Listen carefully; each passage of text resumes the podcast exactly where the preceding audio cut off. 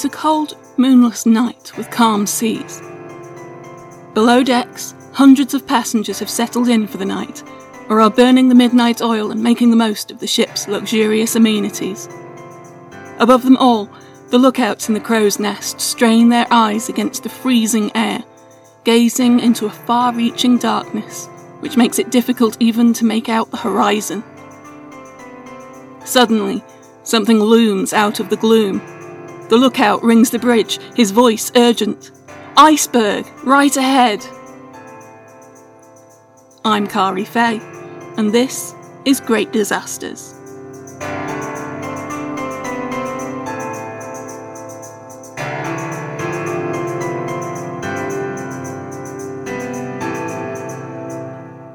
It would be hard to produce a podcast called Great Disasters and not talk about the Titanic. That's why I'm making it the subject of a two part special. It's one of the best known tragedies in history, boosted by countless films and documentaries on the subject. Even though it happened over a hundred years ago, and even the last survivors have now passed on, it's a name with instant recognition. It seems like a tale crafted to be memorable, the ship everybody knew to be unsinkable, sunk in just a few hours on her maiden voyage, with the loss of many on board from the poorest to the richest. However, not everything you've heard about the Titanic is necessarily true. Firstly, let's address that unsinkable thing. Was the Titanic really designed to be unsinkable? Well, yeah, in as much as no ship designer ever designed a ship to sink. But just like any designer, they were working with certain limitations. The technology of the day, the time, money, and materials available, and all those other practical considerations. They took what they thought would be the worst case scenario, a broadside collision with another ship, and worked to those criteria. The safety systems they gave her included a double bottom and a series of bulkheads, which divided the hull into 16 compartments, with heavy watertight doors between. By shutting the doors, any flooding could be limited, allowing the ship to remain afloat with any two, even up to four compartments flooded. They didn't foresee an accident that would affect more than that, of course. Was the Titanic actually advertised as unsinkable? Not extensively. The advertising was mostly focused on her size and luxury. The White Star Line did boast of the safety systems, though. According to their official description, the captain could, by simply moving an electric switch, instantly close the doors throughout, practically making the vessel unsinkable. It was just a line that didn't hold much significance until later. And of course, practically unsinkable is not the same as totally unsinkable. But I'm getting ahead of myself. Let's start at the beginning. The Titanic was one of three ships built in Belfast by Harland and Wolff for the White Star Line. Her sister ship, the Olympic, was first to be completed in 1911 as a point of interest, since the Olympic and Titanic were practically identical, and the Olympic was considerably longer lived, a lot of the photographs used to illustrate stories about the Titanic are actually of the Olympic. They and the third ship, the Britannic, were designed at a time of intense competition between the shipping lines who worked the Atlantic crossing. Commercial air flight wouldn't arrive for years, so ships were the only option, and everyone involved was looking for an edge. The Cunard line had the Mauretania, which had set speed records in both directions, eastbound in 1907 and westbound in 1909, which it would hold for 20 years. It was also the largest ship ever built at the time, that is, until the Olympic and Titanic came along.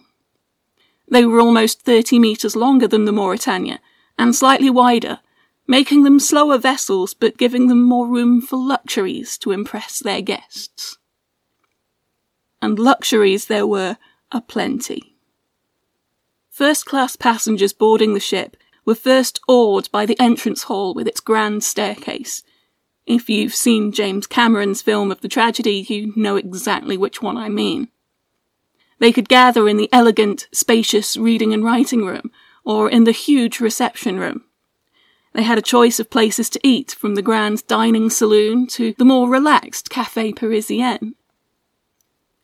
The gentlemen could retire to the smoking room, and those of an energetic bent could make use of the swimming pool, Turkish baths, full size squash court, and gymnasium, complete with mechanical horses. And of course, at night they could sleep soundly in large, comfortable cabins with exquisite furnishings, making it seem for all the world like a five star hotel had taken to the waters. Mrs. Mahala Douglas of Minneapolis said, The boat was so luxurious, so steady, so immense, and such a marvel of mechanism that one could not believe he was on a boat. Second class passengers were just as pleased with what they got for their money.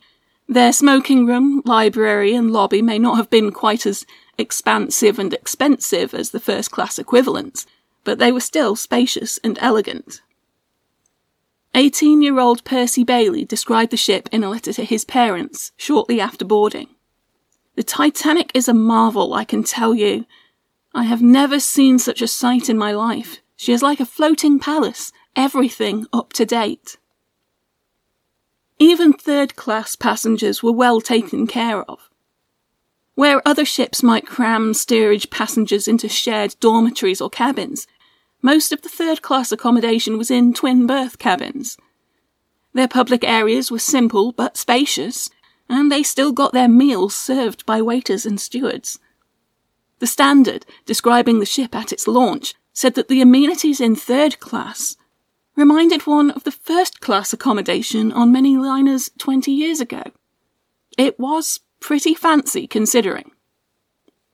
Whether you paid £2 or 800 for your ticket, on board the Titanic you were promised a once in a lifetime experience. For many it had to be. They'd saved hard to make their way to the New World. That £2, which was the cheapest one way ticket sold, would be equivalent to paying between 700 and £1,000 in today's money. In total, the ship could carry 2,346 passengers. However, Titanic departed Southampton on the 10th of April 1912 with only 922 paying guests on board. This was due to a long running coal strike which had disrupted travelling schedules for six weeks.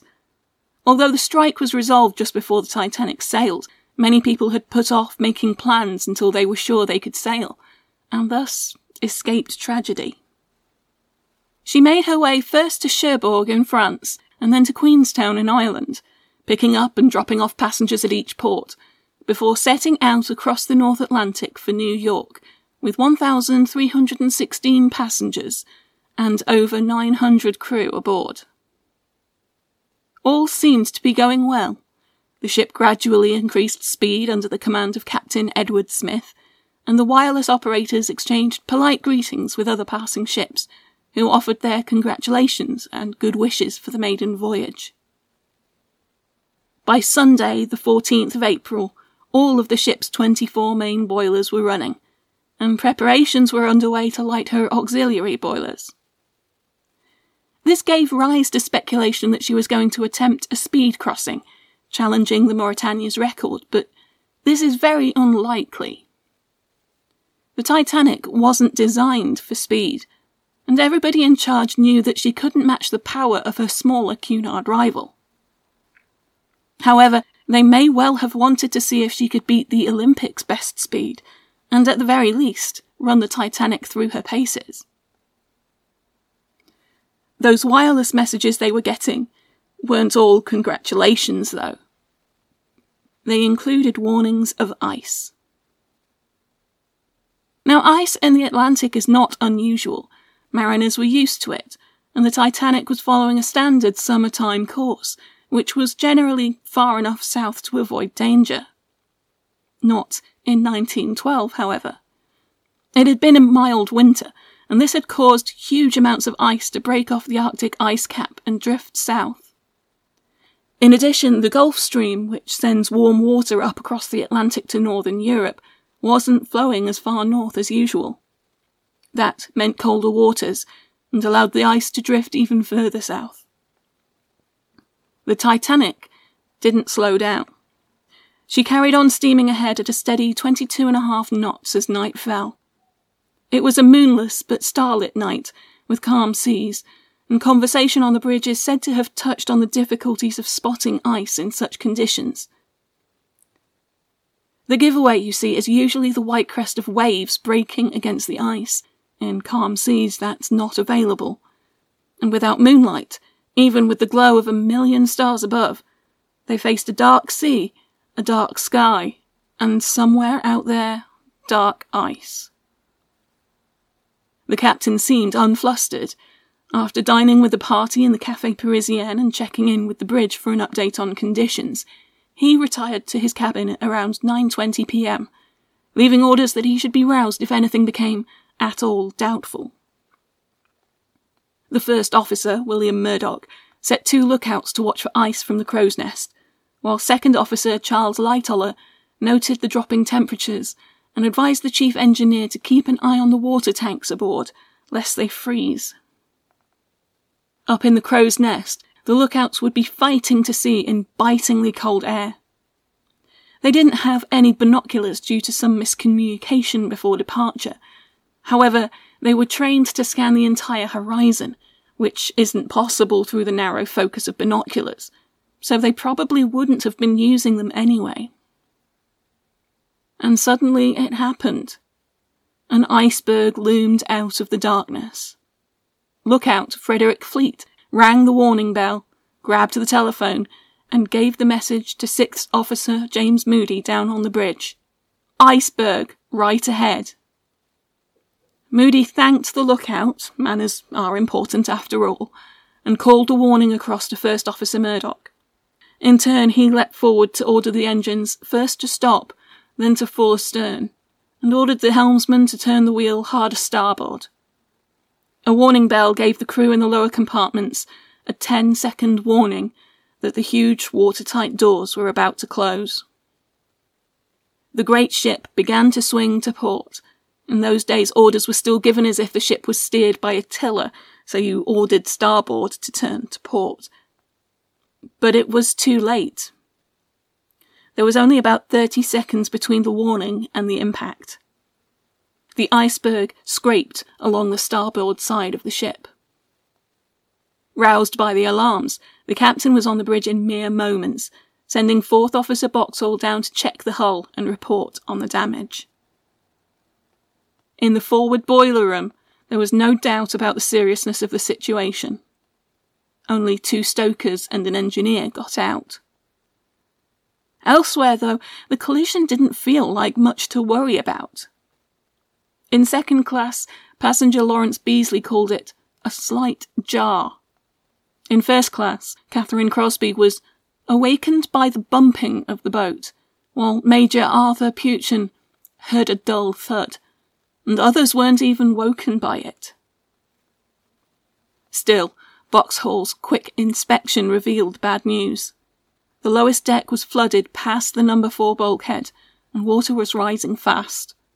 The ship was going down. Captain Smith ordered the lifeboats to be uncovered. Knowing that there was not enough capacity for all on board, he ordered that they be filled with the women and children first. He then personally went to the radio room to ensure that the distress call was sent out immediately. The passengers were roused and directed to assemble on the boat deck. For many, it seemed impossible that a ship like the Titanic could be in danger when they'd hardly felt anything. The lights were all still shining, the sea was calm, and the band was still playing. They'd assembled in the first class lounge and were breaking out some cheerful ragtime tunes. A number of first class passengers formed an orderly queue at the purser's office waiting to withdraw their jewellery and valuables before embarking on the lifeboats. Saloon steward William Ward described the calm atmosphere on deck. There did not seem to be any excitement. In fact, a lot of ladies and gentlemen there were just treating it as a kind of joke. It was 12:45 a.m., almost a full hour after the impact when the first lifeboat was lowered into the waters. Certified to hold 65 people, it carried less than half that number. Further lifeboats left the Titanic's decks just as lightly laden. At this point, passengers were probably loath to abandon the seemingly sturdy liner for a small rowboat. They likely also balked at the height from which the boats had to be lowered. From A deck, right at the top, it was 70 feet down to the water. Adding to the perils, the crew had not been drilled on lifeboat procedures. Some became unbalanced as they went down, nearly tipping their passengers out. Second class passenger Marshall Drew, just eight years old at the time, later said, The lowering of the lifeboat 70 foot to the sea was perilous. Davits, ropes, nothing worked properly, so that first one end of the lifeboat was tilted up and then far down. I think it was the only time I was scared. Passengers in boat 13 were more frightened. Their boat was still attached to the ropes when boat 15 directly above them began to be lowered. Their screams went unheard by the boat above, and it was only quick action by the crew in cutting the lines and moving boat 13 away which avoided further loss of life. But it seemed that help was not far away. The lights of another ship could be seen. The captain ordered the lifeboats to make for them. In the wireless room, the operator had already passed a message on to the Carpathia. Come at once. We have struck an iceberg. It's CQD, old man. It was sheer chance the operator of the Carpathia heard this message. Harold Cottam had been on duty since 7am and was already retiring for the night. He left his radio on whilst undressing and decided to try the Titanic to pass on some messages. When he got the distress call, he ran, still half dressed, to the bridge of his own ship. The Carpathia made immediate preparations for rescue. They stoked their engines to the max, pushing past their design speed of 14 knots to 17 and a half knots, readying their lifeboats on the way but they were nearly 60 miles away. They weren't the lights that the lifeboats could see just a few miles distant. Those lights, despite desperate radio calls, Morse signals by lamp, and pyrotechnic rockets, slowly turned away and disappeared. The Countess of Rothes said, It was pitiful, our rowing towards the lights of a ship that disappeared. We in boat number eight saw some tramp steamer's mast headlights, and then saw a glow of red as it swung towards us for a few minutes, then darkness and despair. Gradually, the Titanic sank lower in the water, her bows heavy and taking on a list that made it difficult to launch some of the later lifeboats. The women and children first rule was applied unevenly, there would be some controversy over certain male survivors, particularly the White Star Line chairman J. Bruce Ismay and Sir Cosmo Duff Gordon, who paid the crew in his lifeboat five pounds apiece. As the passengers began to realize the gravity of the situation, panic grew. At one point, one of the officers fired his gun into the air to stop a group of men rushing aboard one of the lifeboats. Some of the gentlemen were more dignified, the multimillionaire Colonel Astor asked politely if he could join his wife in the lifeboat, seeing as there were places left and she was in a delicate condition. Officer Lightoller refused, and the colonel simply stepped back, bidding farewell to his young bride. He would not survive. One of the wealthiest men on board, Benjamin Guggenheim, retired with his valet to change into evening dress. If he was going down, he was prepared to do so as a gentleman. And in the first class lounge, four gentlemen were playing cards until well after two o'clock.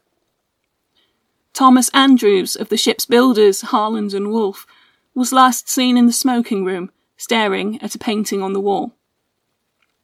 The captain was, of course, on the bridge. He had relieved the wireless operators of their duty but they stayed at the radio transmitting their distress calls, at first using the traditional call CQD. After a while, Assistant Wireless Operator Harold Bride told Jack Phillips, the senior operator, Send SOS. It's the new call and it may be your last chance to send it. Phillips did, with a laugh.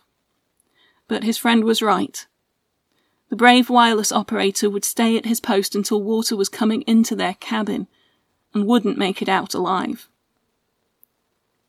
Deep in the ship, Dedicated engineers kept enough steam going to keep the lights on right up to the last moments. And, as the bow began to slip under the waves, the band played on, switching from their cheerful ragtime numbers to a more solemn tune. Although some survivors said it was autumn, others said it was nearer my God to thee. The latter is more likely, not only was it a favourite of bandleader Wallace Hartley, but he had once told a friend that it was the tune he would choose to play on a sinking ship. By 2:20 a.m., the massive liner was gone. All that remained was the calm, freezing seas and the screams of the survivors. Join me in part 2 to hear about the rescue operation and the aftermath of the disaster. Great Disasters is written, researched, and produced by me, Kari Fay. For more information, sources, and further reading, check out the Great Disasters blog at greatdisasters.co.uk. Or if you'd like to start a conversation, you can find the Great Disasters podcast on Facebook and on Twitter at great underscore disasters. If you'd like to support the Great Disasters podcast, you can become a Patreon and earn unique rewards at patreon.com slash greatdisasters. Thanks for listening, and stay safe.